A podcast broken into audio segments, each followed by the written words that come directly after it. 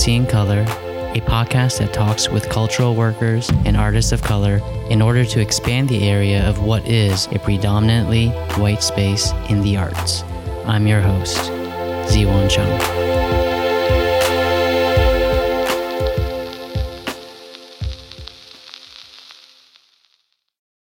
Hey everyone, I hope everyone's doing well.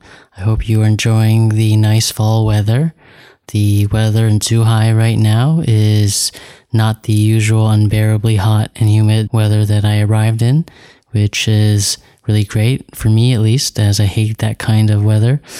I've also been trying to do my best to learn Chinese, and it's totally kicking my ass. Although I've noticed that I'm easing into it a bit more easily than a few of my other classmates and peers, as I had the opportunity to learn and speak a bit of Cantonese growing up. And my parents also sent me to Saturday Mandarin classes when I was in grade school, which I didn't expect it would help out. But here I am trying to learn Chinese. So thanks to my mom and dad for that. I've also been traveling quite a bit on the weekends, making short one two hour trips to mostly around southern China. So I've been to Shenzhen, Xiamen, Guangzhou, and of course Hong Kong. I hope to eventually make it more north to other cities such as Shanghai or Beijing, although those are a bit further. And I also want to definitely check out other parts of Asia. Um, anyway, today I've got a really fun and great episode to share with you as I'm speaking with Natalia Gomez. Natalia was born in Colombia before her parents moved to Virginia. Natalia completed her BFA at Carnegie Mellon University actually right before I came to start my grad program. But Natalia stuck around and continued working with and within the Pittsburgh arts community. Natalia is a visual artist working primarily in sculpture and photography. Much of her work she describes as the visual language of basic contemporary building materials. So sheetrock, pine 2x4s, and she uses these materials to explore form, labor, and the body's relationship to spaces. I've actually known Natalia for quite a while as she was my neighbor the entire time that I was in Pittsburgh. We both lived in this really wonderful art loft space that was owned by two professors, Karo Kumada and John Beckley. And the rooftop of this particular building has a really beautiful view, a 270 degree view of most of Pittsburgh. So I would often go on the rooftops with Natalia and the other neighbors in the building, and we would have some food, get some drinks, and talk the night away. So that's how I slowly got to know Natalia. At the time of our interview, Natalia was working for the Outreach and Education Program at the Carnegie Museum of Art, but since then she has shifted over to a few other areas.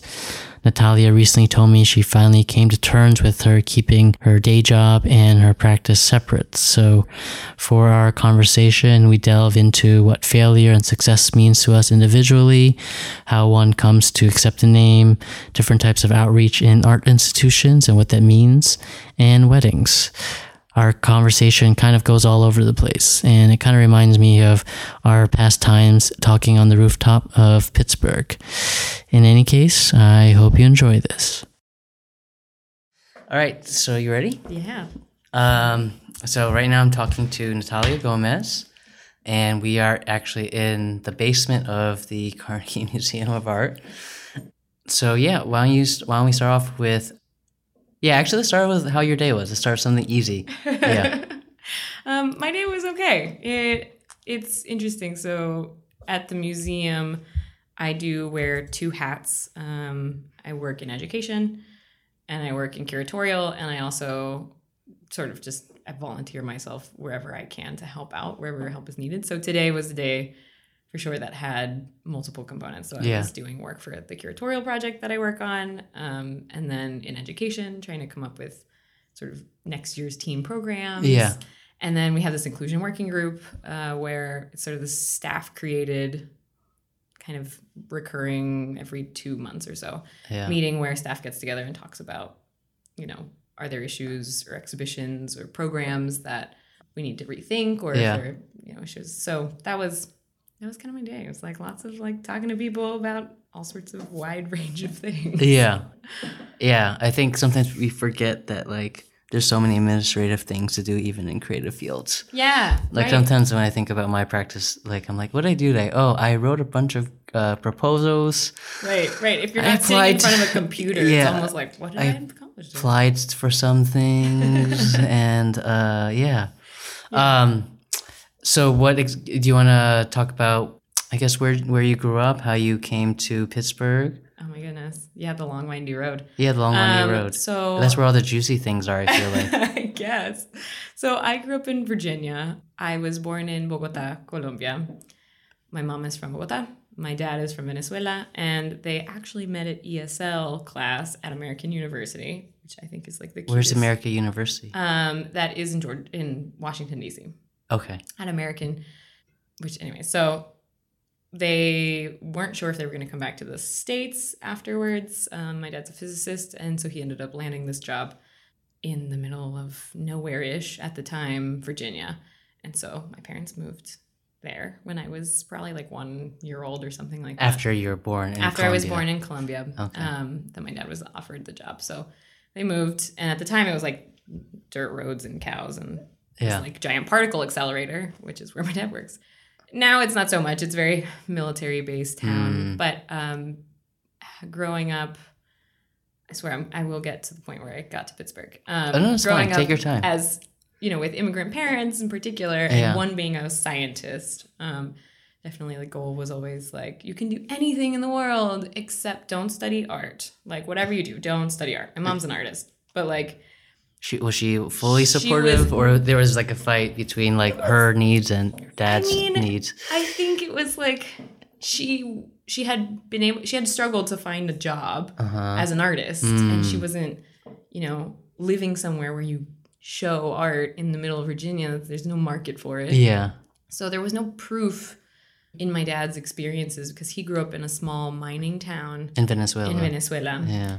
And so he, the idea that you could be an artist and like have a life was just totally foreign. And it was, you know, so my mom demonstrated that it's really hard. And um, she wouldn't have probably been able to support herself quite as easily Yeah. if she hadn't been married. So my dad was very supportive. Follow your passions and your dreams. Just like don't go to university for art, whatever you do. so at the time, I was like, all right, like that seems logical. I get it. Like you want, you know, I want a job too. Yeah. And so I was really good at math, and I wanted to do aeronautical engineering.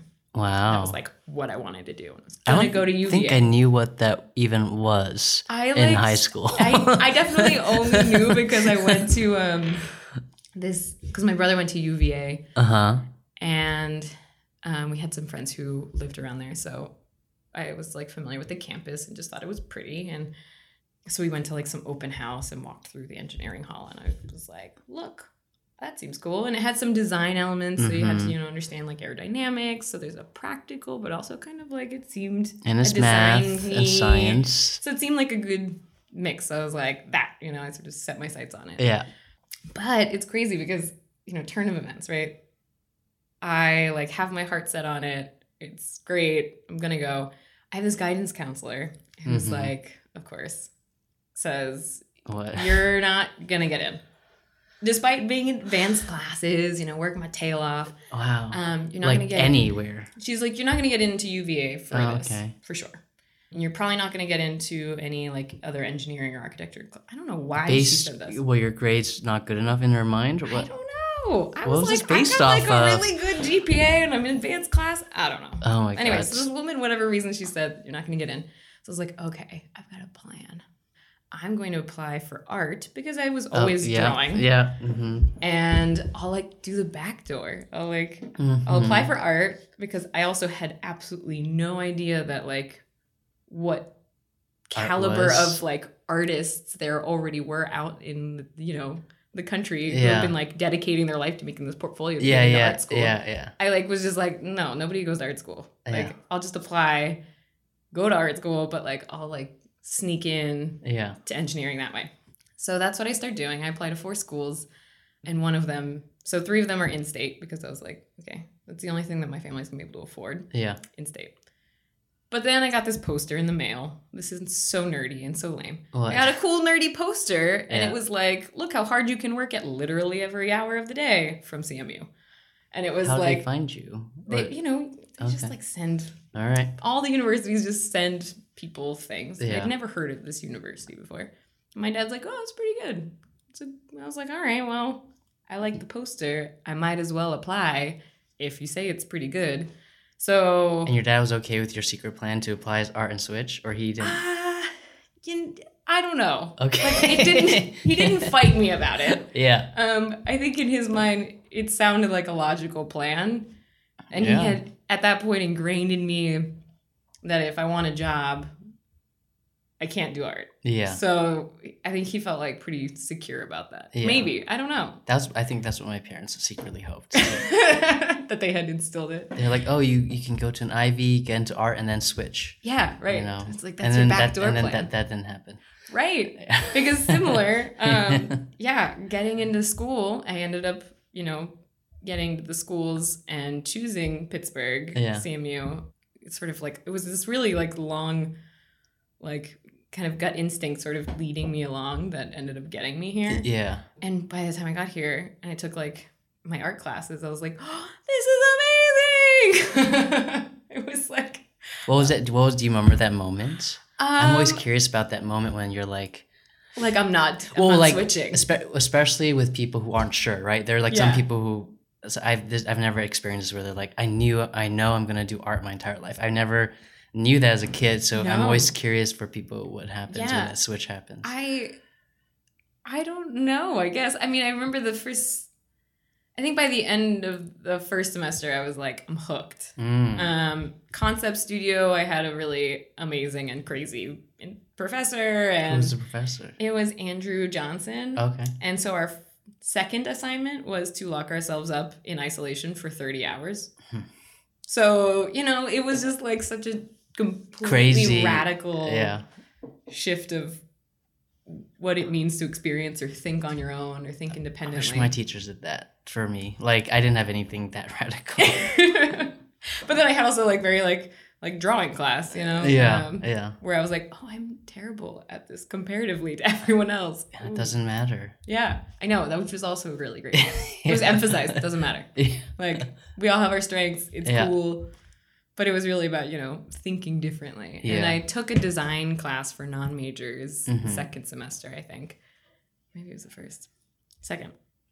And it was because I was like, okay, well, you know, at that point I had already like switched from engineering. Then I was like, okay, maybe architecture, maybe design. Like those Mhm. are both kind of arty Practical. and practical Yeah. ish. Yeah. yeah. And my design class, it was just not really, it didn't do anything for me. Mhm. Um, the instructor wasn't super helpful. Yeah.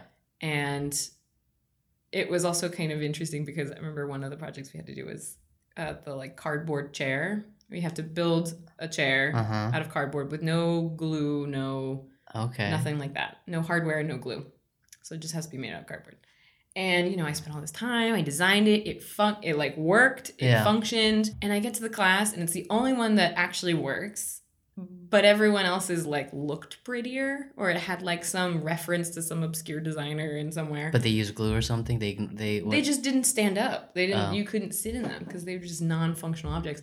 And Mhm. that was like lauded as being more interesting. So I was like, okay, I'm out of here. Yeah. Like, forget this yeah take me in my cardboard chair with me. yeah. Um, That's So, funny. yeah. That's funny though because you were actually really practical about it, yeah. and then that turned you to be like To completely unpractical. yeah, I was like, you know what? Forget about it. At least we're honest about it. I'm just gonna lock myself up for thirty for 30 hours. hours and make a PowerPoint about it. It'll be great. yeah. Uh, yeah, so that's how I got here. And then um, it's a great size of a city from going from like, we don't have sidewalks to not enormous like Manhattan or Chicago. Mhm. Um, Pittsburgh was a nice, accessible size. And then I did manage to get a job after Mm. college working as a studio assistant. And that kept me here. So Was that who was that for? for Dee Briggs. Oh, that was for Dee So Briggs, I worked for her two years in school. She was my welding professor. Oh, she taught Um, at CMU. hmm She taught at CMU. She Until she had enough. yeah. She's like, yeah. she was like, we all. I mean, "I'm we all. We all do. yeah. Yeah. Um, I mean, if if you can make commissions and work, and I think that's the se- that's the secret dream of all artists is Right. to make money off your work. right. You know, right. and if you can do it, you can do it. Yeah. Right. And so, yeah, at that point, she decided to sort of balance the projects in other ways. Yeah. Um, but she did like teaching and she was very good at it. Yeah, Um, yeah. She inspired a lot, which is why I was like, I'll come volunteer like at your studio like for the summer. And you know, she was great. She fed me because she couldn't pay me. My sense was I don't know her too well, but my sense was she's just really empathetic. Mm-hmm. and I think that's really. That, I mean, I, I wrote a teaching philosophy, and that was the the crux of my teaching philosophy, which is like empathy. Mm-hmm.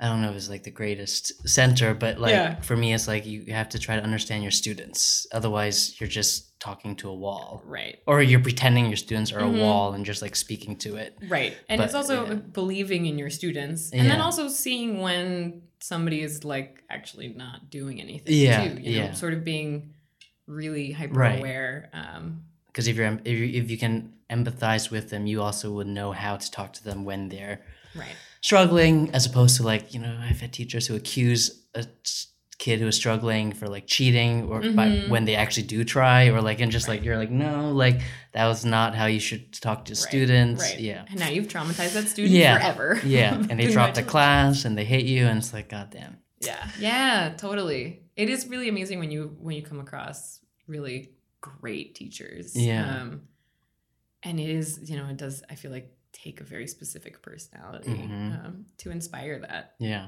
So I don't know. It's been it was a crazy wild ride yeah since then. Yeah, because after then, I after being inspired, so inspired from her class, I volunteered for a summer working at her studio, and then worked for her as a teaching assistant for welding and multiples. okay And then at that point, when she decided to stop teaching, was when she got a big giant commission uh-huh. out in East Hampton, and then east hampton yeah, it's that's, like some that's that's fancy that's, mon- that's money Yeah, it, it was crazy. It was crazy. You know, it's like, oh, it's right by the ocean, and like, really, but it's literally on the ocean. yeah Uh, these giant mansions. So Yeah. she was able to hire me on, and, and then I don't know. It's been great to get to know the the city also after being a student. Yeah. Because, like your student perspective is so different. Yeah, yeah, totally. I mean, that was the same with me in undergrad. Like, I didn't, I realized, I realized I met, I got close to some grad students my last year, and I realized that grad students knew more about the city in their one semester Mm-hmm, than I did in all four years. And then I saw that same thing play out when I went to grad school. and where did you go to undergrad? I went to Cornell, Okay. so it was Ithaca. Yeah. And I just stayed on campus, and then I went to Carnegie Mellon, and I was like, oh, like my first semester, same thing happened. Like Yeah. I knew, I was just like, you know, I found out about the strip district, and my students would ask me, "Where do you like to go?" And I was like, "Strip district," and they're like, "Is that like a strip club, red Right. light district?" And it's Wait like, "Wait a minute. yeah, it's like okay, like You're like, no, it's just lots of grocery stores. yeah. I was like, I think I think that's my favorite, um, one of my favorite spots in Pittsburgh. is the strip. Do you have a favorite part of the strip, What do you mean by part? or like, like store? like what do you like to visit when Oh. you're down there? Uh, strip district meats. Oh, Um, there's like wholesale Yeah, uh, yeah, yeah. meat, but like they'll give you any body part of the animal that's crazy. at wholesale price. You get like I think, or this is like completely off topic, but like ten dollars, okay. ten dollars for like ten pounds of like chicken wings, so a dollar a pound Whoa. of like chicken wings or drumstick or thighs. That's awesome. Uh, but then I like how like you can then go to Penn Mac and just get like right next to wholesale meat is like artisanal cheese right, and like and you can sample all the cheese because everyone there is super friendly. yeah, yeah, yeah, So I think that's what I like because it's like this weird mix of like artisanal and like wholesale stuff. Mm-hmm. And then like right down the street from there is like about to expire like ve- very cheap vegetables and fruits. Yeah, You know, right, like, right. You know, and like you go there and it's like, okay, I can I'm gonna need to cook this right today, Right. but I can get it like ten dollars for like a huge basket of tomatoes or right, something like that. yeah. We can make a tomato sauce. It'll be fine. Yeah, and then freeze it and yeah. Anyway, yeah. So I go there a lot. That's awesome. The strip is something that I have I like never made it down. I still haven't made it down as many times as I want Really? because I like when it gets really crowded, it kind of like hikes my anxiety up a little Yeah, bit. yeah. Saturday, Saturday and Sunday mornings, uh, especially during the summer. But I do remember going early on like a weekday at Mhm. like eight That's because when everything opens it. early. It's Yeah. wonderful. Yeah, no one's there. Yeah. Although used they used to not have uh, street parking. They used to have street parking for free, but now you have to pay everywhere. Yeah, I'm sure because it's also exploding. Yeah, yeah. Well, all of Pittsburgh's exploding. Yeah. yeah, and then so after you did that with the breaks, did you end up at the Carnegie Museum? yeah, so I worked for her two years full time after school, and then it, and then decided to sort of move on and see what other career opportunities I could find. So I sort of just like left with really no plan. And were you Um, still doing art this entire time? Yes, um, I was the first. Really, during that time, it wasn't until after that, those two years, that I started making anything I think like meaningful. Yeah. You know, it was sort of like I had a studio and I would pull things together and like 'cause at that point realizing that making art without having enough life experience is like a very It's hard. it's hard, It's right? Because what do you make art about? Yeah. You know, you like live in a sort of bubble for four years in college, Yeah. making art about topics that seem like good topics Yeah. to make something about, Yeah. but like you like you have no lived experience. So Yeah. um I think that was like those first two years where like, oh, I should try this project that was really successful in like some crit. And then being like, this is stupid. I'm not gonna remake the same thing because it was somebody liked it to crit. Yeah. So I definitely like just putzed around. Like I made a mess. I'm sure like I like putzed around for four years. After, Yeah. So I mean I feel like I'm still putzing. ideally, you should be actually. I think. like a constant putzing. yeah. Well, because then, Yeah. because because that it means that you're trying to figure things out. Mm. Yeah, You totally. should. You shouldn't have. I don't think you should have things figured out. Right. For art, at least. I will say that that was the hardest thing for me to Accept. accept. Yeah, Mm. because in school it was kind of like you think of your project and because it was so concept oriented, you know, you sort of had to put the critical lens on every aspect of your project. Mm. of your piece, you know, and you were sort of constantly under pressure to do everything in two weeks. It was like your sort of Mhm. timeline. So you had to have a, something kind of like solidly, packly done in Yeah. two weeks. Yeah. When really you should be failing fast. You should be failing often. You should be trying Mm. something and then tweaking in a way that for four years nobody gave you the room to iterate. Yeah. Or do That's. that. The, I don't. Never thought about that. Failing fast. Yeah, Like I think that's good. It took me a really. I remember the first time I heard that phrase. I was like, Who told? Who said that? Yes. Oh, I don't know. I think I read it somewhere. It was talking about it was something about creativity and Yeah. and like one of the issues with schools, not just art schools, but in general, was um, this idea that you that you're sort of going to get it right the first time, Mm. and that that's not how you problem solve Yeah. or learn for that Right. matter because you're never testing those boundaries and, Yeah. and seeing what what fits so and i feel like that's very important now in my practice is just going for it Yeah. um, instead of trying to sit with the sketchbook because i do Yeah. work in sculpture the sketchbook becomes a really big limitation because you can Mm. try to imagine what something's going to be Right. and work out all of its problems ahead of time Right. but until you actually put it together, you might be like, oh, I wasted all that time thinking about it. And it's actually totally stupid. And I should do it this way or I should do it that way. Yeah. like, scrap the whole thing. I think I think I've been I think after grad school I was actually learning how to fail fast. Mm-hmm. So maybe I'm a late bloomer maybe. but But but like no, I mean cuz cuz I think I think that particular phrase puts into words what I was trying to do all of grad school. mm, Because yeah, in grad school I continually told myself and in the end of year review I'd be like, "Oh, I want to like be more loose." I- I, I Mhm. don't think I really knew what that means and yeah. and all everyone at the at the reviews are like okay i mean sure go ahead get looser whatever and Right. in my mind it was because i think like you said i think the sketchbook metaphor was similar like i'd have an idea of how my videos were Mm-hmm.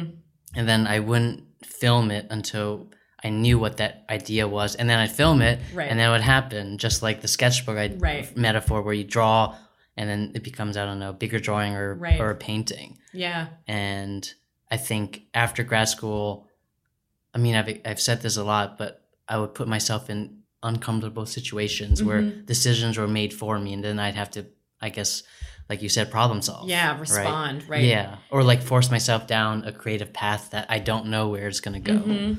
Yeah, I mean, there's something really wonderful about also like thinking like limitations, Yeah. um, and challenges and obstacles.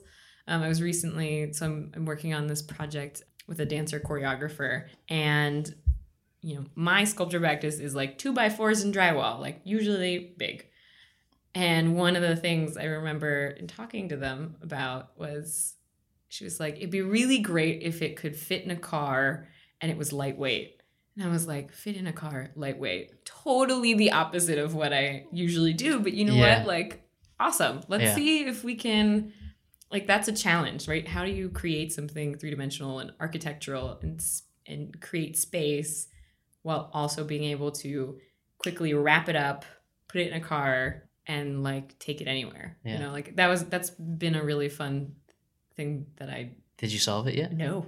You know, who's that Korean artist? You know that Korean artist who does that? No. Do Ho Suh, I think. Oh, is it the sort of translucent architectural? Yeah, but then it folds up. They're like they're like architectural spaces. The idea was he would make he traveled back and forth between Korea and New York City, and so at the beginning now he now when he does I'm not quite sure what he's referencing, but it was originally referencing like his home in Korea and then his home in New York City, and so they're made of fabric Wow. that could then be folded into a suitcase. But then he could unpack it, and then he'd have a um, physical representation of his home in Korea or his home in New York City. That's so bonkers. And yeah, Yeah. See? Limitations.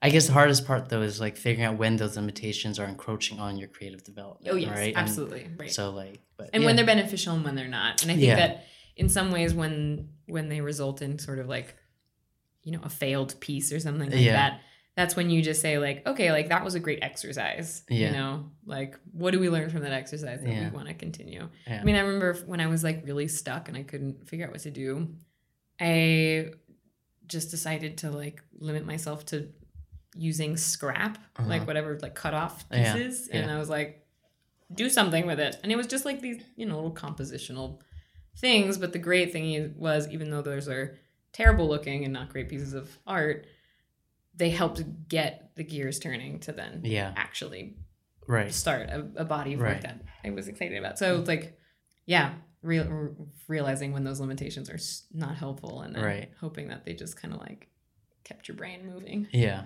and also working is helps you figure things out and creates more work. Yeah. It seems so intuitive, but it's like right. But it's actually kind of hard because you put all these obstacles. yeah, like oh, like that idea isn't good, or uh, yeah, whatever. yeah, that's a waste or I don't have time. or- Yeah. Yeah.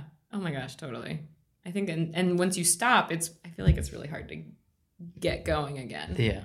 So let's talk about your work. What, where is it now? I mean, I went on your website Yeah. and I saw all these like I don't know how to describe them, like wall pieces, Mhm, yeah. and also assemblage. Uh, I saw that huge piece of all those chairs. It looked like stuff. Yeah. So there's a big chair arch, which was my senior thesis. Um, and I haven't made anything quite like it since. hmm Um, you're right. My art is very much wall art, using two by fours and drywall, and the processes in which people make walls. Yeah. And so that stemmed from my experience when I first worked for the Rig Studio. Um, we were doing a lot of renovations, and this was like new to me construction.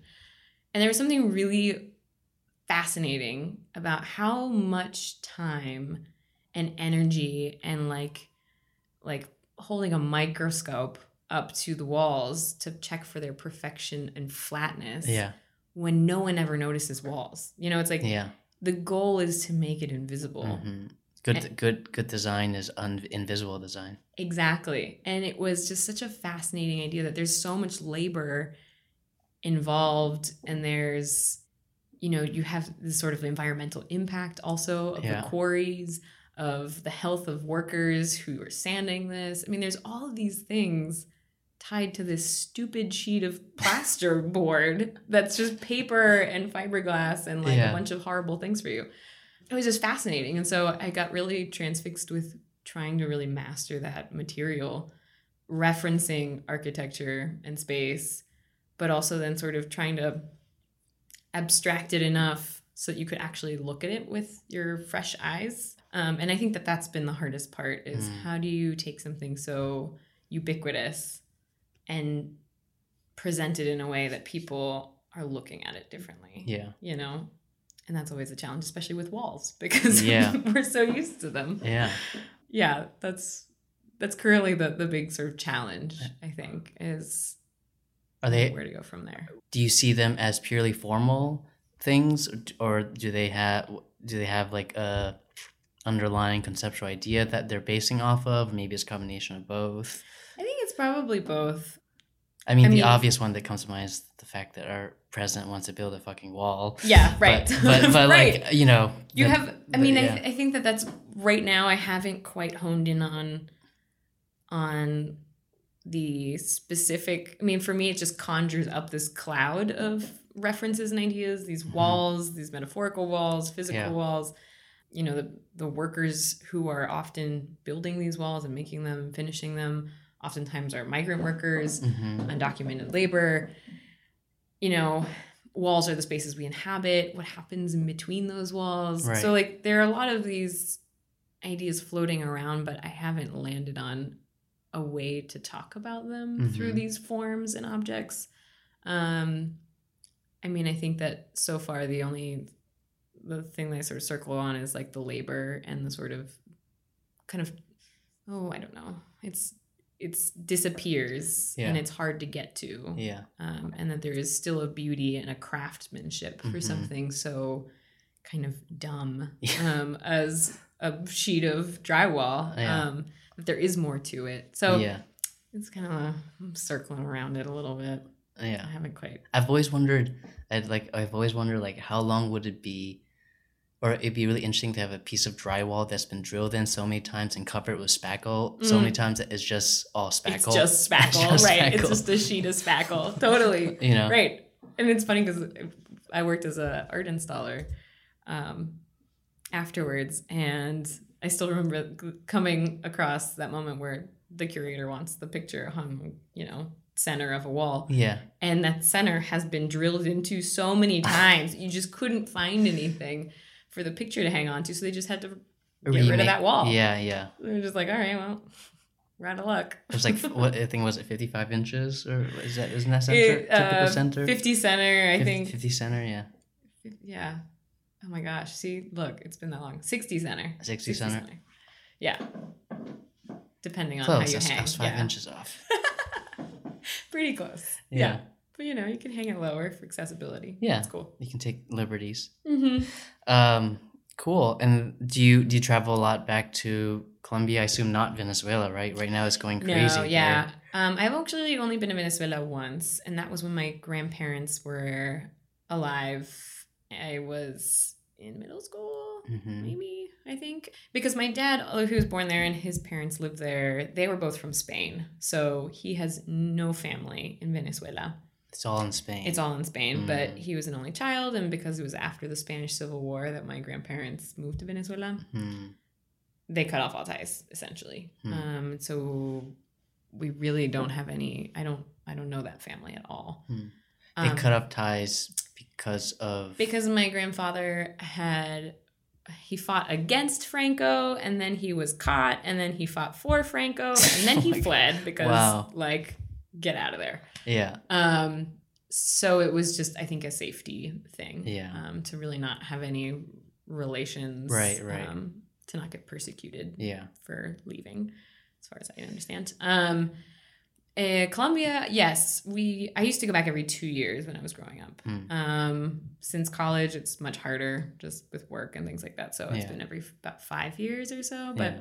I still stay in touch with family. It'd be so good to go back, and especially as politically things stabilized, it's safer for people to go to Colombia to Colombia. Yeah. yeah. not in Venezuela, of course not. Right, Oh right. gosh. That's such a mess. I was in Miami and I think I didn't realize like there's like a huge population of Venezuelans there who are all like refugees from there. Yeah. It is a really bad situation. And it's, you know, kind of astonishing what news we do hear and what we don't hear and Yeah. how often. Um, you know, I think not, not that we have to go down that path, but thinking about, yeah, refugees and immigrants, you know, especially now in this time when all this light is being shed on these families who are being separated. Um, here at the museum, actually, we've been hosting a couple of groups from uh, this organization called Holy Family Okay. that has taken in some of these children who Okay. have been separated um, to give them something to do, to show them a museum, to talk about artwork, and just sort of like trying to just show support and love.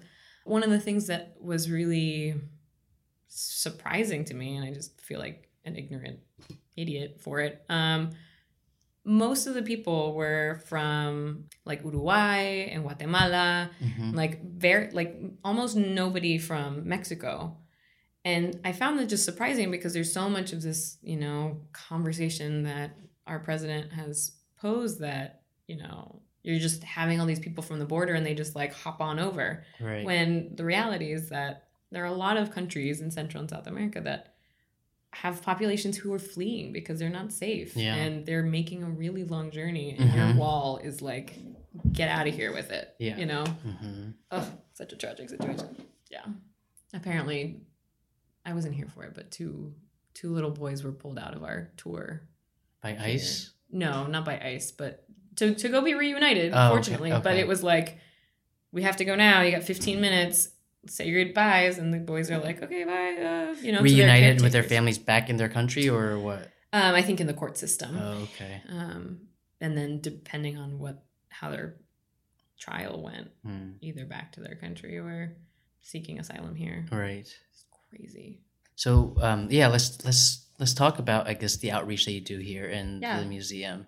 Um, so gosh, that's funny because my education hat is in teen programs. Okay. But I like, you know, I slide around. Um, we're a pretty lean crew of education staff. So I, because of my language skills, I've been helping out with that program, Mhm. um, which is primarily with our school visits um, team, which are awesome. And they, you know, they'll run programs for any school that wants to come. If they can't, if it's financially too much, we have scholarship. You know, like they offer a lot of programs for students, which is hard because a lot of schools don't see the value in visits to art museums. Right. Right. Different topic. And and you're and when because you can speak Spanish, right? Mhm. Yeah. So I have been helping out because I speak Spanish. I just like essentially just give a warm welcome.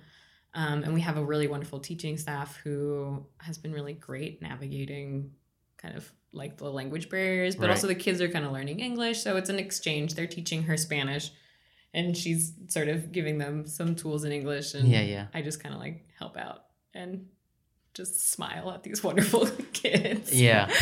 Um, yeah, and then otherwise, I've been trying to connect more are the Latino population in Pittsburgh to resources here at the museum. Like we do have a lot of resources.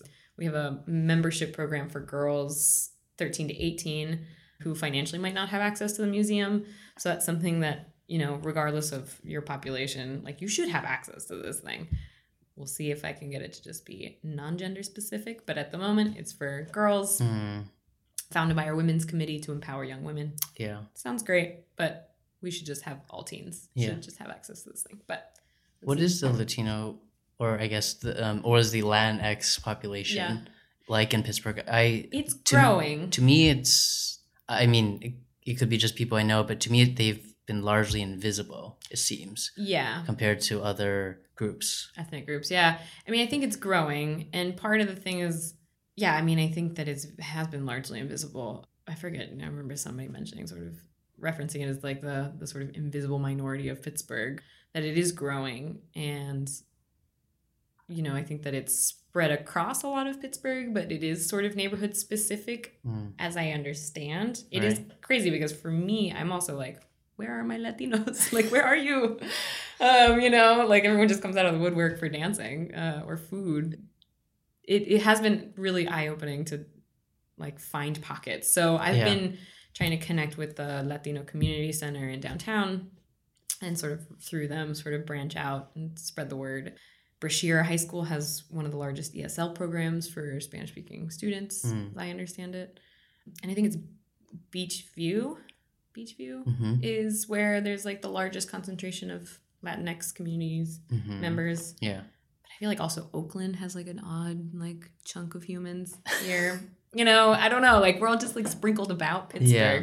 which is crazy. Um, I went to Patron recently, and I heard I saw I heard a lot and saw a lot of Latinx people there, which I was kind of shocked because I was like, I thought it'd be just a bunch of white people there. yeah, I was it's- similarly because like it's, it's like it's like East Liberty, totally catering to like Tex Mex, like bad yeah, bad uh, uh I mean, I Right, guess Mexican is, is, is, is it Mexican? food? I don't even know what food they're trying to sell. Yeah, I think they're trying to sell. So, I, so, but then I went there like I think a few weeks ago, and I was like, "Whoa! Like, there's lots of people speaking Spanish here, yeah, which is sort of shocking." right. I was similarly very surprised. Yeah. and I was like, oh, excellent. I need Yeah. to come here more often. Yeah, I guess it's authentic. I don't know. Yeah, I mean- I don't know. right. I feel like a lot of the the food is kind of riffed on. Yeah. Um, I don't know. I maybe yeah, I should look into it. Like maybe the owners are are yeah, Latinx. I I'm have not sure. no idea. I know that they have another location somewhere else, but I don't know where it is. Yeah. Yeah, I'd be curious to know that. I mean, but there are some popping up. Like I remember, um, I still haven't been, but there's the Colombian spot, which is What's the in- Colombian spot? It's called the Colombian spot. It's a restaurant. Where is it? It's I in the south side. I haven't been to it either. so it's Colombian food, and you're Colombian. I know, I know, I know. It's crazy. I Mm. haven't been there, and they were I'll hosting all the soccer games for the World Cup, Mm. which I also missed all of. so sad. But it is. Don't worry. So did I. Yeah. I do feel like there have been more um like different kinds of like Latinx food popping up here and there. So There's that Taquitos uh, food truck on Penn. That's right by right across from Bunker Projects. Oh. I haven't been up I think for a while. I've seen it a lot. I haven't vaguely remember that the It's like a, it's like a black food truck with like the lettering is like green and red. Oh yeah, yeah, yeah, yeah, yeah, yeah. Uh, right. I am remembering this, and also in um, Braddock, you have uh, Bracero Grill. hmm I haven't Which been there. Oh, it's so good. it good? It's so good. Um, yeah, owned by two young Mexican guys. Super cool. Yeah, so there's like lots of Yeah. food popping around. You know, it is really curious though to try to like connect with. Um, I feel like I was only really successful with when I used to go salsa dancing. Where'd Yeah. you go salsa dancing? There's a place in the South Side that no longer exists, Oh, and then there's um, there was a place called Mexico City that was downtown. Yeah. Also, I don't think exists or has music. Yeah. Then Cabaret Theater, they have like salsa still, though that was like more of like people who take classes go Yeah. there, and less like Mexico City was great because it was everyone, you know. Like even the guy who's like the line cook, like he got off work and he'd like come salsa Oh, that's dancing. awesome. Um, it was a really awesome mix of ages and people and identifications. Yeah. I had a, I had a like really informal salsa dance class. I was, I was at a, I was at a bar. I was this is not a real class, but I was at a bar in Miami, and I was with two other residents, um, two friends, and a woman and a man. We were all at the bar, and then one one of the waitresses who's, who got off started hitting on the friends. So she bought all of us drinks, and then she shooed me and the other guy away. and then so my friends like, "You want to learn how to salsa dance?" So he was teaching me how to salsa dance while. You know, While they were having a great time. well, I don't. Well, I mean, she she. I think she wanted to also escape, but she also bought the waitress bought all of us drinks. So we're right, like, so you can't so- really like So we're like, sure, we'll take the drink. and we'll- anyway, so he was teaching me how to salsa dance, and she was like, help. Yeah. But we're like, but we got free drinks. right. Just five more minutes. Yeah, more and you'll be fine. Yeah, You know? but we're here. Don't Yeah. worry. Nothing will happen. Yeah. That's hilarious. Yeah, I mean, I remember at those two, they would have like a 30 minute quick lesson. Yeah. But like, you know, it sort of like doesn't matter whether you knew or not. It Yeah. just like go and It's all about the hips. yeah. That's what I heard. I still haven't figured it out yet. That's okay. It's also about the stepping. I mean, like, as long as Yeah. you get the Yeah. the shuffling around. Yeah. Um, but yeah, I'm I do miss doing that. But I feel like that's where I was like, oh, there is a Latino community here. Yeah. It was crazy coming from Virginia, especially. I was like, Was is there a Latino No. community in Virginia? not in. I mean, not in Southern Virginia. Well, was it hard growing up there, or I mean, like, do you identify as Latinx, Colombian American, I identify as Colombian. Colombian? Um, which I was thinking the other day. I was like, I guess technically I'm Colombian American, but I definitely identify first and foremost as Colombian. I feel like I had a weird experience growing up in Virginia because although there weren't a lot of Latinos, hmm um, my dad was a scientist. Okay. And so at the particle accelerator, the lab that he worked at, you had all these people from all over the world. And Mhm. so our family friends were like from Bangladesh and from Puerto Rico Right. and from India and like like I didn't have a normal Southern Virginia kind of like friends of the family Until you went to group. school. Well, yeah, when I went to school, right? Um, there was like one girl from Puerto Rico. Yeah. Like, that was it. As far as like Latinx people's, I think I really I'm pretty sure like I was definitely the only person from South America.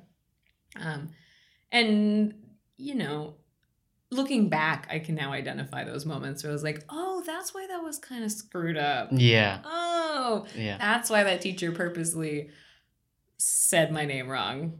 You know, How do for you the say whole how do you year. say Gomez wrong? Well, they would say Natalia wrong. You know, you have like Natalia, you have Natilla, Natalia. That's not even that's yeah. not it's not Attila, right? I mean, Attila? yeah, no. just forget about that end. No, Oh my god. I did get called Nutilla one time, and I was like, "What in the world? like How do you mess that up?" so close to Nutella.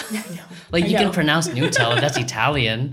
right? right? It's so like- it's like it's that like- moment where you're like, "Oh, you're doing it on purpose." Yeah, I get it now. Like my brother also had that experience, so you know, there's looking back, there's more of that, but. Mhm. for the most part, my family, friends, you know, we sort That's- of surrounded ourselves with a second family that's great. um, that gave us a lot of perspective. Yeah. I think. Um, yeah. In a way that in high school I just was like totally oblivious to the rest of what was happening Right. for the most part. Yeah. Yeah so outreach. Um, anything else you want to add? I mean, I think I thought also you were, did a lot of work with inviting different schools within Pittsburgh, outside the Latin community. I think a lot of like underprivileged. Yeah, so this membership program that I was sort of mentioning is for girls living around Pittsburgh who financially might not have access to the museums. Um, it was a program that launched 2015, I think. I came on like about 2016. Um, and so that started out as being like for ages 6 to 18. It was a crazy age range, even though technically I don't think we were supposed to do that. What do you what What do you mean you're not supposed Well, to? Well, you can't hand a membership to a six year old and tell them Oh. to come Hmm.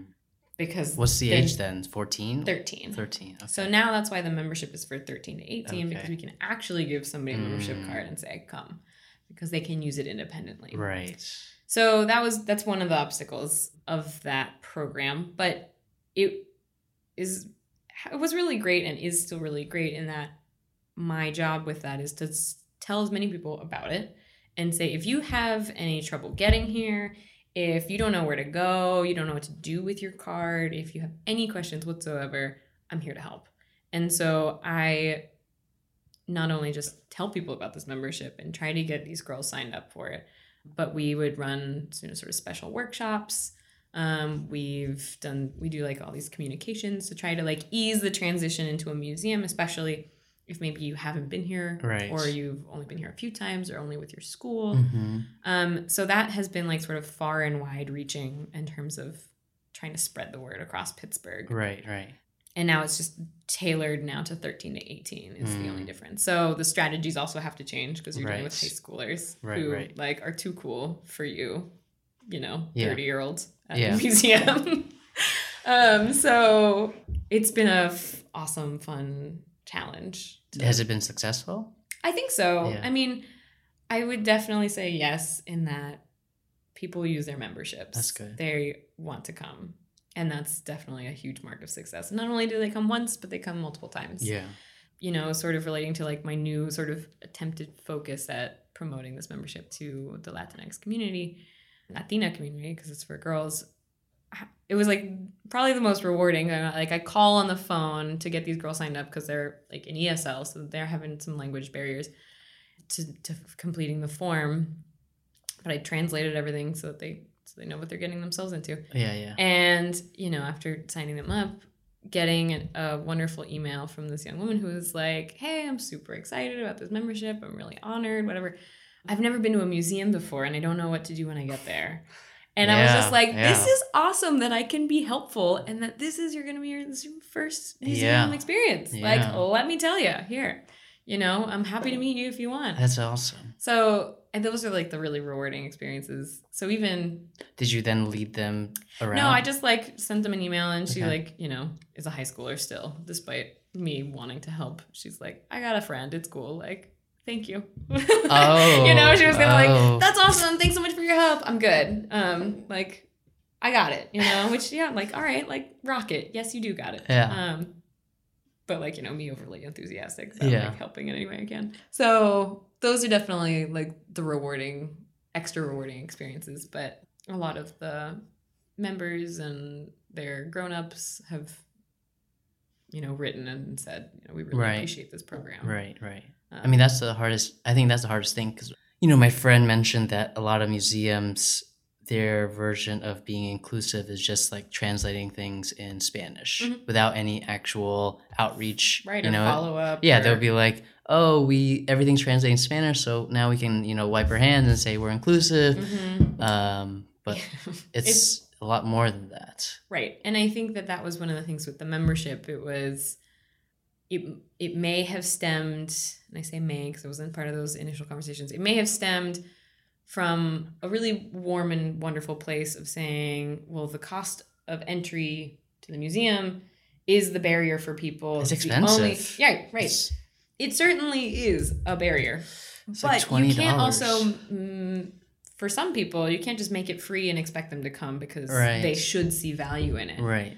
they might not see value in it And it's hard. yeah Museums are scary places if you don't know the history about it. And, yeah and they're exhausting Yeah. right there are only so many places to sit down Mhm. our floors are hard and there's a sort of mentality that you have to take it all in at once And you, if you don't understand it, you're dumb. Yes, exactly. So cost is certainly a barrier, but it's not the only one. Yeah. And that was one of the things that when I was when I came on to the project, I really tried to work hard on was you know, not all of these 500 girls are the same. They're not. They're radically different. The only thing they have in common is that they have self-identified as having financial need, Hmm. right? Because we don't we don't require proof or anything like that. So it's that's the only thing that tied them together. You know, they're from all over Pittsburgh. Yeah. They're from all sorts of ethnicities and backgrounds. So what we need to do is just find ways to keep making all four museums open. And so that's transparency. That's communicating what's going on or what you do when you get here and you know, I mean just just making it more open. And you're in charge of all four, or just Carnegie Museum of Arts um and Natural History? So the membership is for all four of the museums. Okay. So my communications are for all four. I definitely have more of an art bent because that's where I work and that's what I know about. Right. But for example, central services, which is like IT and things like that, there's a really cool um, project called the Innovation Studio. And they were really like jazzed to be like, we're happy to help out and any way we can. So we Mhm. actually like I helped them organize a sort of multi-session workshop for Yeah. exclusively for legacy girls um, who are interested in getting to know like how to build your own website, you know, for example. So Mm. it does go beyond all four museums and i just sort of if i don't have the answer i do all the legwork behind the scenes to figure out how we can get the answer okay. in a way that we're not sending somebody on a wild goose chase Mhm. through all four museums plus central services The four are uh, Carnegie Museum of Art, Warhol, Natural History Museum, and the science center Science Center. Which I haven't been to. yeah the science center is fun yeah i have only been there once also Is it, is it worth it? I, I uh, i think you know it depends on what I- you want to get out of it yeah. It's just interesting because I've I, no one ever talks about it. it definitely gears younger um, okay, then maybe that's why. And they do have a cool thing called SportsWorks Hmm. it's just it's packed um, with people but they have like a submarine outside that you can like go into and that's cool and they have the model train Yeah, yeah, thing yeah. which seems like a weird thing for the science center but anyways uh, so yeah so i just try to connect people across all boards but and that's the thing it's like there's just so many we have so many barriers for people to get here Yeah. and then to like know and where to go transportation, Yeah. Pittsburgh transportations can be really difficult. is really difficult. So that's one of the things I was, you know, if you have a hard time getting here, let me know. And what can Um, you do to help them out? I've budgeted like bus passes. Oh, and nice. so um I don't have an infinite supply, but I have a chunk. Right. And so if somebody wants to get somewhere, I can at least do that. The good thing is that for the girls 13 to 18, most of the public schools here also provide them bus passes. Hmm. And so the teens can kind of like get around, which is also why they're a good age group for that. But it takes a lot of follow up, and people don't realize Yeah. that like if you actually want to make a space feel inclusive, you have to meet people where they're at. And you can't assume that they're to find value in the thing that you're doing just cuz like they should. Right. You know, do you think is the big misconception? It's Right. like we need more people to come here. Well, have you proved why they should? Nobody has that much time anymore. Yeah. You know, like you gotta really, you can't assume. And I think that that's one of the big problems that museums have. Yeah. Figuring out how do you legitimize why you're here. Right. I mean, yeah, yeah. I mean, I mean, I think like we were talking last time, like the the whole issue with the Deana Lawson thing. I think that was an example of that. You know, where people felt like the museum, for whatever reason, through the history of it or their perception of it, wasn't a safe space, and so then they projected all these different things upon Deana Lawson, who's African American photographer, right? And then was criticized by a number of African Americans in on Facebook, and then sort of got Mhm. this sort of strange thing, which I don't think it ever was about Deana Lawson or you know about anything but just what the institution represented, right? Yeah. And that and then that gets difficult, but that's sort of like you're talking about, just the different barriers that people are experiencing or Right. perceiving to experience. Right, right. There's a lot of baggage. And I think that precisely what you're saying, like the Deana Lawson exhibition, you know, there are a few people who don't like Deana Lawson's work. Fine, there's always going to be that. Yeah. But you're right. It wasn't about Deana Lawson. It was um, from an internal Or at least I don't think so. I didn't. Yeah. I, I haven't spoken to the those Oh. people who complained. That's. But I think that's what. Yeah. I mean, internally at the museum, we've had a lot of conversations. You know, staff felt really unprepared about for the exhibition. There are staff people who felt really hurt by this, Yeah. just as outside community members did. There's frontline staff who have to then navigate people's projections when they come into the space, whether they're super excited or they're super pissed, or even in some cases saying inappropriate things to security guards. Yeah. You know, oh, is that you in that photograph? Like, no. And why do you feel like you can talk to me this way? Yeah. Um, so internally, we had a lot of conversations. That's like so that. messed up. Is Yeah. that you in the photograph? Is that you in the photograph? You know, pointing to the semi-nude woman. You know, where it wasn't in a space that people were really ready to to handle it. Right. And because the museum does have so much baggage, and we don't have the representations of Black life Yeah. in our galleries, we don't have a lot of it, and especially not in photography because we don't have a lot of photography up anyways Right.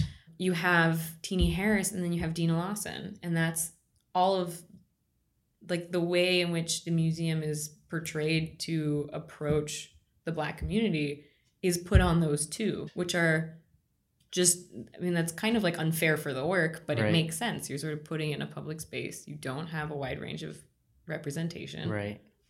Of course people are going to feel like, "Wait a minute. Yeah. What are you doing here?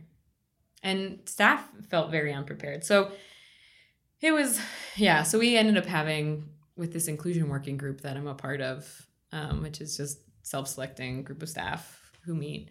We heard that a lot of staff just wanted to have conversations about, you know, why are you offended? Why am I offended? Why am I not offended? You know, just kind of circling these things Yeah. um, just to be able to have a conversation, which is the point of art, some would say. Some Some. until you go Um, to, until you go to some like art art lectures and you're like, oh, this person doesn't ever talk right. to anyone. Wait a minute. They're just in their head. They're in a vacuum. yeah. Um, so we held these uh, meetings for staff to be able to share their personal responses and, you know, really like growing empathy, right? Like, Mhm. you know, the idea that in talking and looking at an art piece or artworks, that you can understand somebody else's perspective. Yeah. That there isn't that, we're all coming to this with our own Yeah. experiences. And so that was really helpful. So I'm glad that we did that. But it did come to light that, you know, the museum is not in a vacuum and the art that we bring here is also therefore not in a vacuum Right.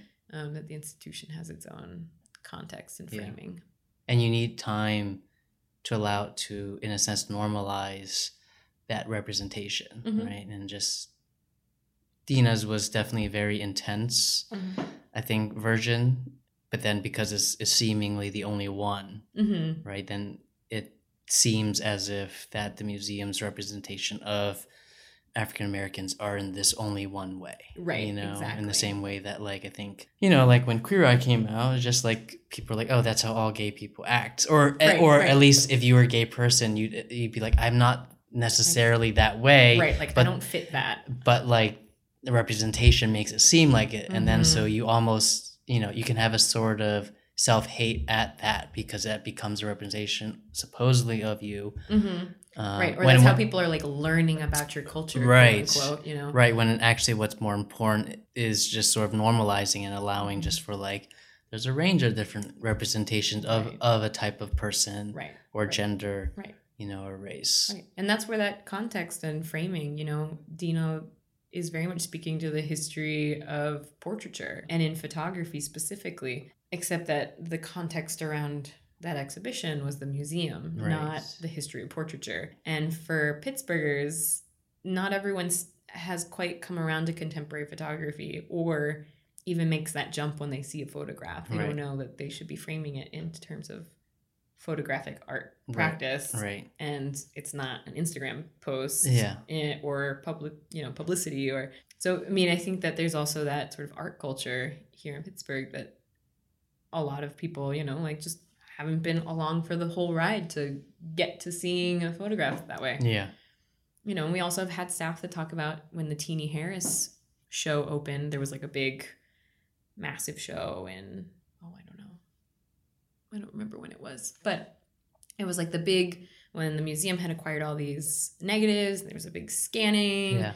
and they put on this big beautiful Heinz show um, in the main sort of rotating galleries. Big beautiful on the Heinz show. second floor. On the second floor. Okay it was awesome.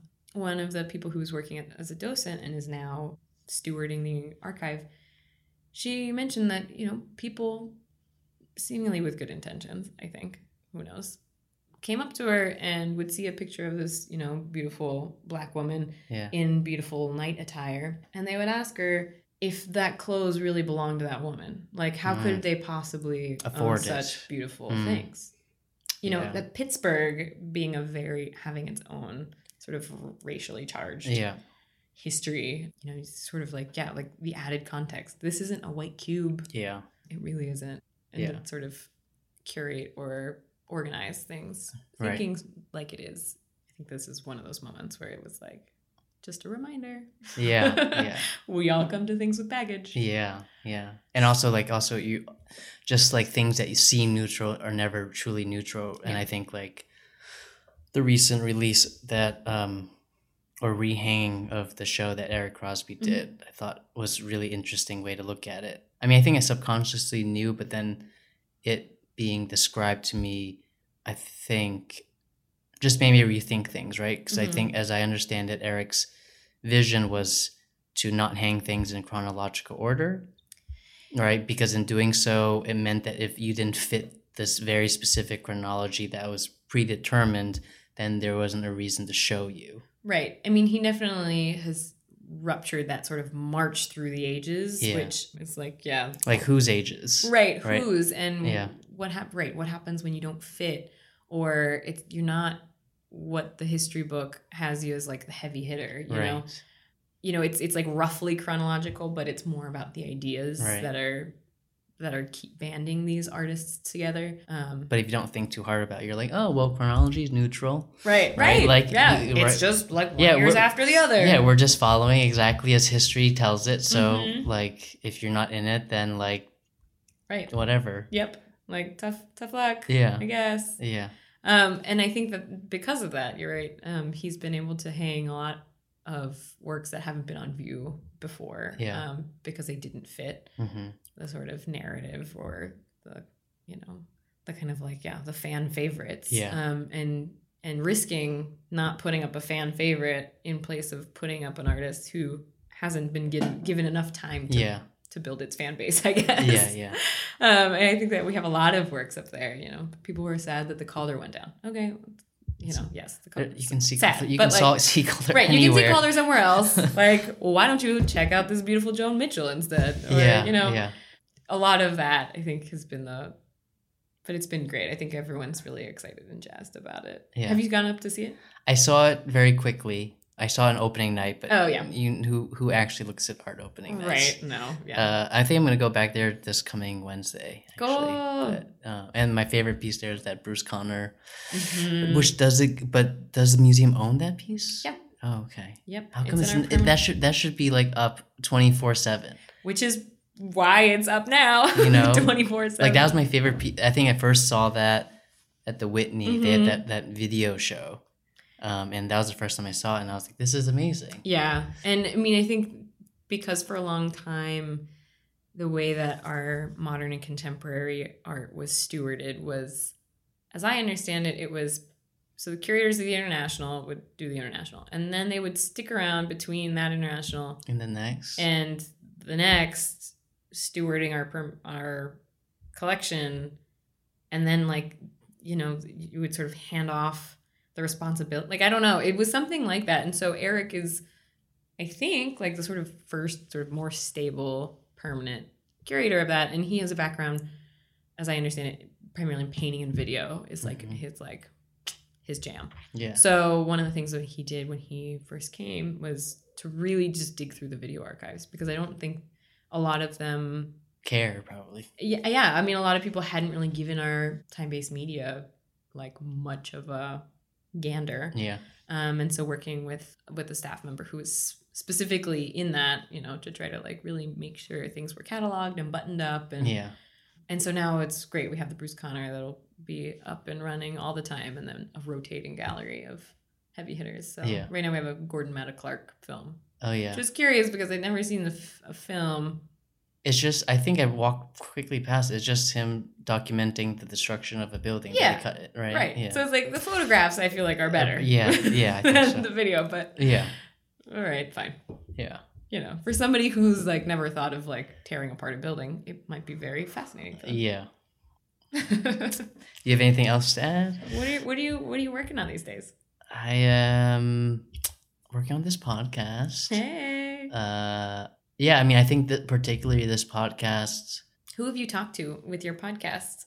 What or how about this? Instead of who, has there been anything that in your conversations has really like stuck out? It's like, oh yeah, that was like such a good conversation, or like that was an insightful thing that they Hmm. said. Like, hmm, like did somebody just like blow your mind with with?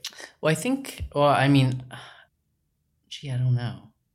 I think the one that I think about the most is the one that I had with um, a good friend, Justin Favela. He's the one who inspired me to start the podcast because he has his own podcast, Aha, so he's a podcast expert. Latinos Who Lunch. Shout out to Latinos Who Lunch. Yeah. Um, and he's the one who I went to a residency with in Miami. Mm, mhm. Um, but I think I think all of them are interesting for me because you know I think after when you're not in an academic environment and bubble, it's harder to meet people, Mhm. And I think you know I've done the whole like let's grab coffee, let's do a studio visit, and they're all to me superficial. Mm, I mean they can't sometimes not, yeah. but I think I and I've I guess largely enjoyed this because it's an excuse to reach out to people yeah. but also I think because it's conversational and I'm allowing the conversation to sort of go anywhere and there isn't supposedly there isn't a time limit until one person gets bored or uh, de- or uh, you know some You person like has tap out. or, or someone or someone has a commitment Right, right right. um i you know i'm allowed to speak there isn't like a wall and so i feel like and because i'm also selecting people who are people of color and that is my interest it's giving also and that's my um, upfront Mhm. interest in it it also gives them a voice to talk about things however they want and Yeah. also they can also ask me questions and so there's i think a give and take which i think is opposed to say terry gross Mhm. when she interviews like no one knows anything about terry gross Right. and i and if and if I, I i mean they're all edited so i'm assuming when the person asks something of terry gross they take it out Right. so it just seems like this sort of wall right. and i'm more interested i guess in just hearing about those experiences Mhm. yeah and then i think it also creates a connection hmm Totally. It's also interesting that the sort of difference when you have a microphone in front of you, like you sort of like you're committed to giving the long story. Yeah. In a lot of ways, like when you're out to coffee with somebody, you're kind of like, okay, like I don't want to bore them.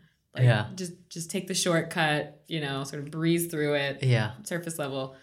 And when you've been sort of presented with like, we're going to talk about some stuff. Yeah. Like, all right, like I guess I'll tell you because you actually want to know Yeah. because you've gone through this much trouble. Um, I think that's also like And a really curious distinction. Not a studio visit where you're like, okay, like I gotta, oh, right. I got, I gotta somehow synthesize your entire oeuvre in the five minutes that I've met you, and then I have to somehow also say something s- seemingly smart.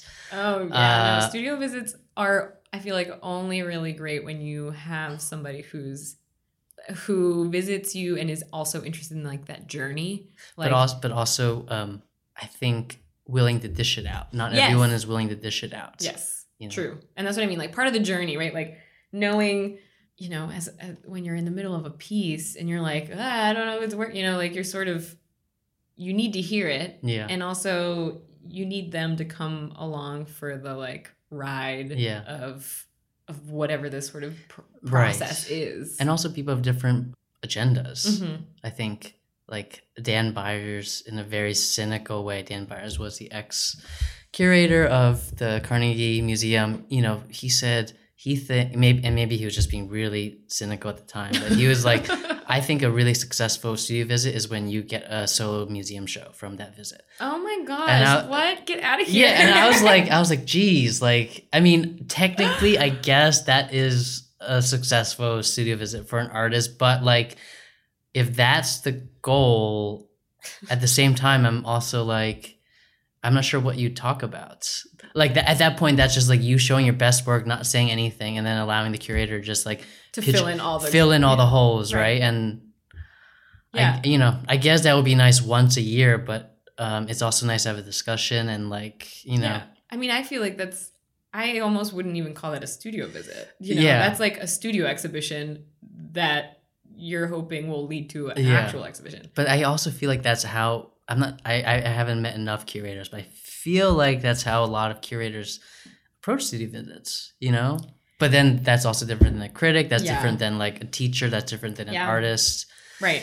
So anyway, it gets really confusing trying to figure out like, okay, what is this studio visit? Right. For- and Totally. who is it for? Who is it for? And what is yeah? What is the success or what is the goal of it? Yeah. because I think you're one thing that I have found really curious is uh, at least in a museum or the the curator relationship to artist and also staff relationship to artists is very weird. Yeah. Um as an artist, you know, you're like, okay, these are my peers, you know, I may not know them or they might be further along in their career, but but we're all just making work, Yeah. you know. It's we're makers, you know, and even if you're not literally making, you're sort of in the art In the creative field. yes creative field and and then it's weird because then some curators will put these artists on like weird pedestals they can't be touched or bothered but like this is weird weird you know Yeah. or like when a piece is done it's like really done in the artist's mind and it's like oh, well it's sometimes i Yeah. but like not often for sometimes for people like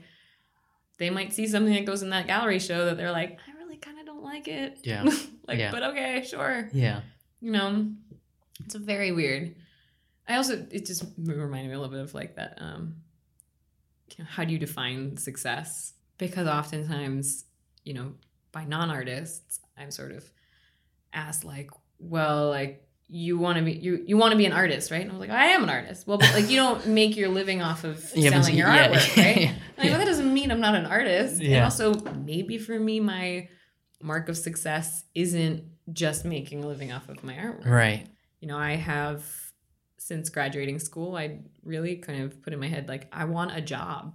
It'd be cool if I had like a part time job Right. that then I could also use my other part of my time to do my work in that capacity. But like to me, it it is helpful Yeah. for me to structure my life with a job that I can grow and learn from, that I can help other people support their practice. Right.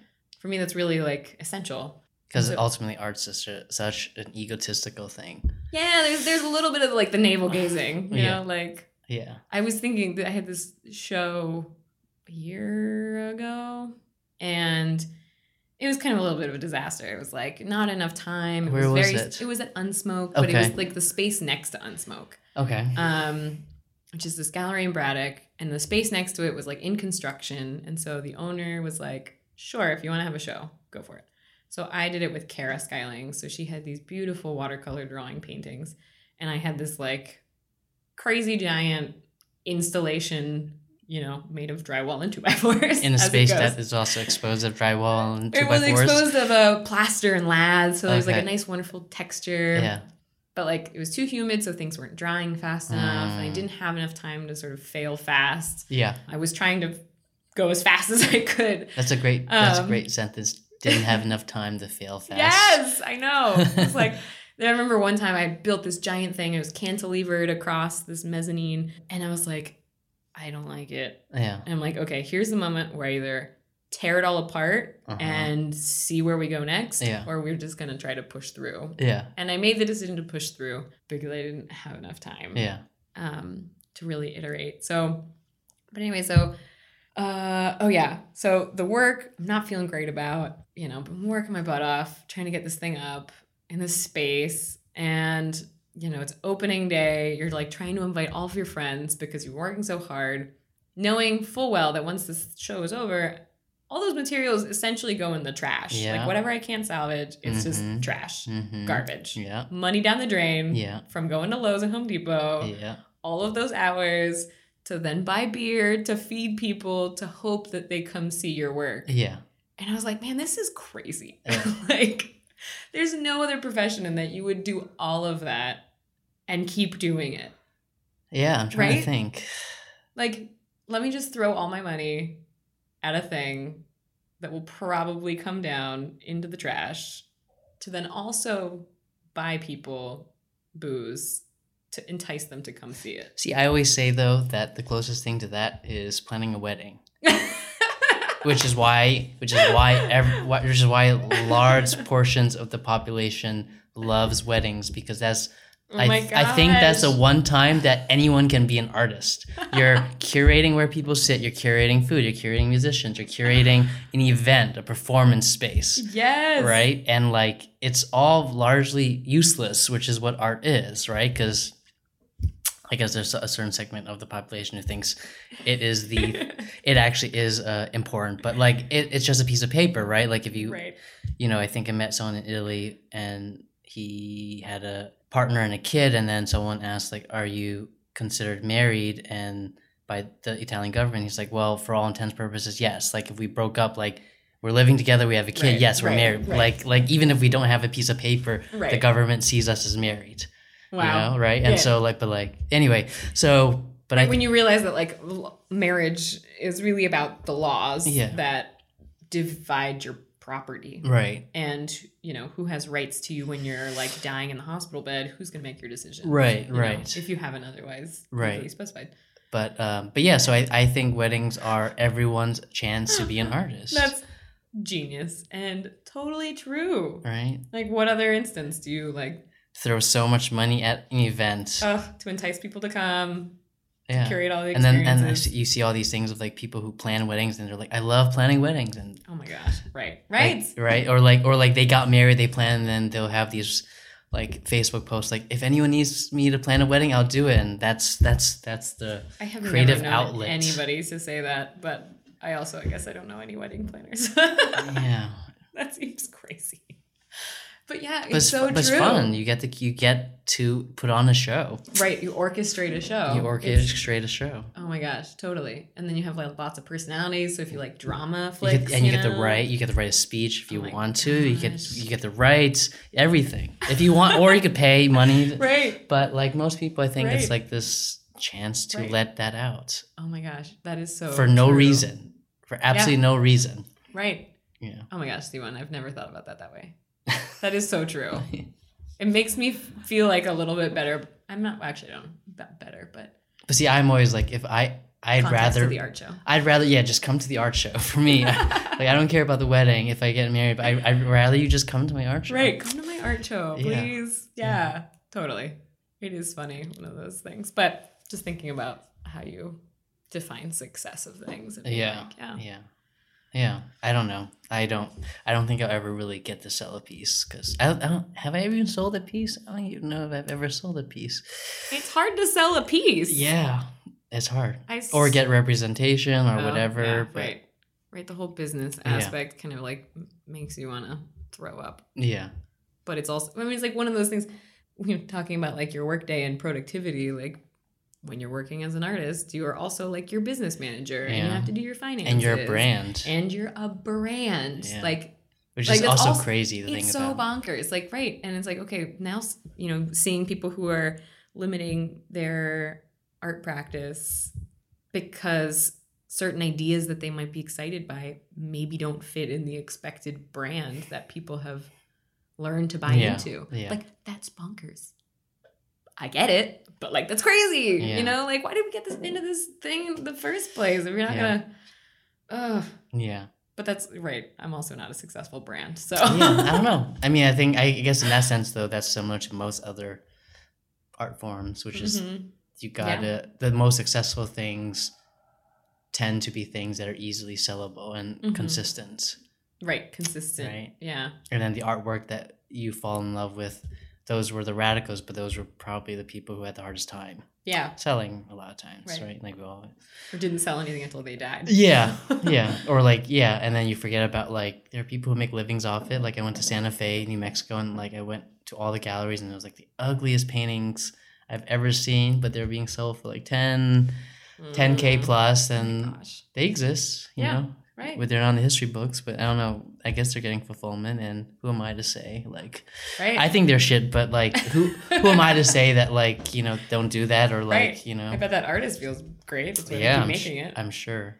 Totally. And it's like, yeah, I think it's no matter really having it clear in your mind like what success means to you Yeah, is helpful. And even if it changes, right? Yeah. Like the idea that is it selling a piece? Is it being represented? yeah, Or is it just consistently showing up to studio every whatever yeah, period? You know like for me that that's that's what it i've sort of at least for right now like solidly said like for me success as an artist is consistently showing up to my studio. Hmm and consistently trying to engage people in Yeah, my work yeah. whether that is through studio visits Right. or it's through shows even if they're not like huge shows right. you know, in some weird semi construction zone buildings. Like having conversations about the work and consistently showing up to work on it Yeah. has been like, I'm like, okay. Yeah. Just just you know, set yourself up for some amount of success. Yeah. Because if you're like, I need to be the most famous artist and be in the next Carnegie International and that's my success story. It's like yeah. Although those are uh good luck. those are those are nice things to egg you on. Yeah, those are great aspirational Yeah, goals. Yeah. You know, definitely. Aim high. Yeah. but I also feel like it's important to have like some like you know smaller, smaller Yeah, ones. yeah. Or like I think I think a good way to think about is having different steps Mhm. to Yeah. you know like so like I think one of the things that I try is like the artists that I really love I hope that my pieces are having like maybe even 1% of what Mhm. they're trying to do Mhm. right? So I think of like the video of Camille and Rose, Grosse Fatigue, which is one of my favorite videos. Also the videos of Rachel Rose, Mhm. and also like the pathos of Felix Gonzalez Torres, Yeah. right? Like seeing if I could at least even for a moment grasp that, Mhm. and if I think I can sort of do a little bit of it, that will make me happy. Yeah. and that's to me that's like a small success. Yeah. You know. Oh, cheers to cheers to that. Yeah. So, All right. all right, thanks, Natalia. Yeah, or absolutely. Nu- Nutella, right? What, what was it? What was his? Nutella. Nutella. I know it is funny though. So last thing on the on the name thing, I was faced with the moment when I was leaving of like my answering machine, Yeah. and because my name is Natalia, but like in English, if you say that, people are like, "Sorry, come again." You know, Yeah. like right, like you have to sort of Yeah. like okay, so if I don't want to do that, then I have to do Natalia. Um, even like some girl at Starbucks today thought that I was like from the Midwest because I overemphasized my The one on the one on Craig. Yeah, the one on Oh. Craig Street. She was like, Are you from Michigan? I was like, No. She's like, You say your A's funny. I was like, Oh, Jesus. You know, like, no, I just was trying to emphasize the way that you say so you can spell it. Although I so I had this moral dilemma Yeah. of like, do I say it how you should say it, which is Natalia? You've reached Natalia Gomez. yeah Or do I say, Hi, I've reached Natalia Gomez? like a you know Yeah. a gringa. Yeah, yeah, yeah. um, I don't actually. I think I So what did you decide? I think on my answering machine I do have it um, Natalia. I think you should. I think that's right. And it's curious because I had sort of trained myself out of saying it that way. Mm. And it wasn't until a good friend of mine who is from Puerto Rico, he came to visit. He was Mhm. like part of the Latino crew at Yeah, yeah. CMU that we were Yeah. all friends with. And every time he introduced me to people, he would say, This is my friend Natalia. Yeah. And I was like, Damn right. Yeah. That is your friend Natalia. Like, Yeah, I yeah. am Natalia. Yeah, yeah, Oh, gotta Yeah. own it. yeah. I think you should, especially well, especially your answering machine, because that's when people are meeting you. Yeah. You have absolutely no reason, I think, to bend over. Right. But although I will say for Starbucks, you know, having worked there, you're so overworked that Yeah, that right. like you're actually the whole system of Starbucks is to like get people in and out as quickly as possible. Right. So Yeah, I, don't want to like torture like the poor person who's like, I just need to spell your name Yeah. so I know who to give this to. because Um, I'll give them my English name now when I'm like reserving things. I'll be just like, "Here's Chris," because you know, like they're you around know, the edge. Yeah, like I don't want them to like have to think about like how to spell that. You know, it's just I'm realizing now, like sometimes it's yeah. not worth. I don't know if not worth it, but like you're causing someone to stress a lot in a situation where it actually doesn't matter. hmm Right. You're not you're not Like- forming a lasting relationship. Yeah, you just they just want a name to like Yeah. give you something. Yeah. My mom and then never see you again. Right. My mom, uh, her name is Hilda, which Uh-huh. in Spanish is spelled H I L D A. Mm. So my mom does have an accent. So when she's she tries to say Hilda, which is also a weird name, and like nobody is Yeah, who's called it. Hilda? Um, and so then she'll go Hilda, and then people are like, like nobody knows what to do with that. So then she started trying to pick names, and I still remember one time. ah, She I forget which one she picked, but she tried to pick like an English name, but it was like just obscure enough, and with her accent, it just sounded just like off enough that once again we were back to square one, and the, the poor woman at Starbucks is staring at us like, you should have told her to pick the name. Like I don't know. yeah, we used like, um, Anne, and yeah, you know, that's, that's Anne, easy. Mary, Yeah, Uh, I've tried to go Gomez, but oddly, some that also sometimes is like, like, Gomez as the first name. Gomez, yeah, just Mhm. just Gomez, like just. Yeah, But some that sometimes also rattles people because they're like, your first name isn't Gomez. Like, Yeah. no, just put it down. yeah. Anyways, that's my last. All Thank you. right. Thank you, Natalia.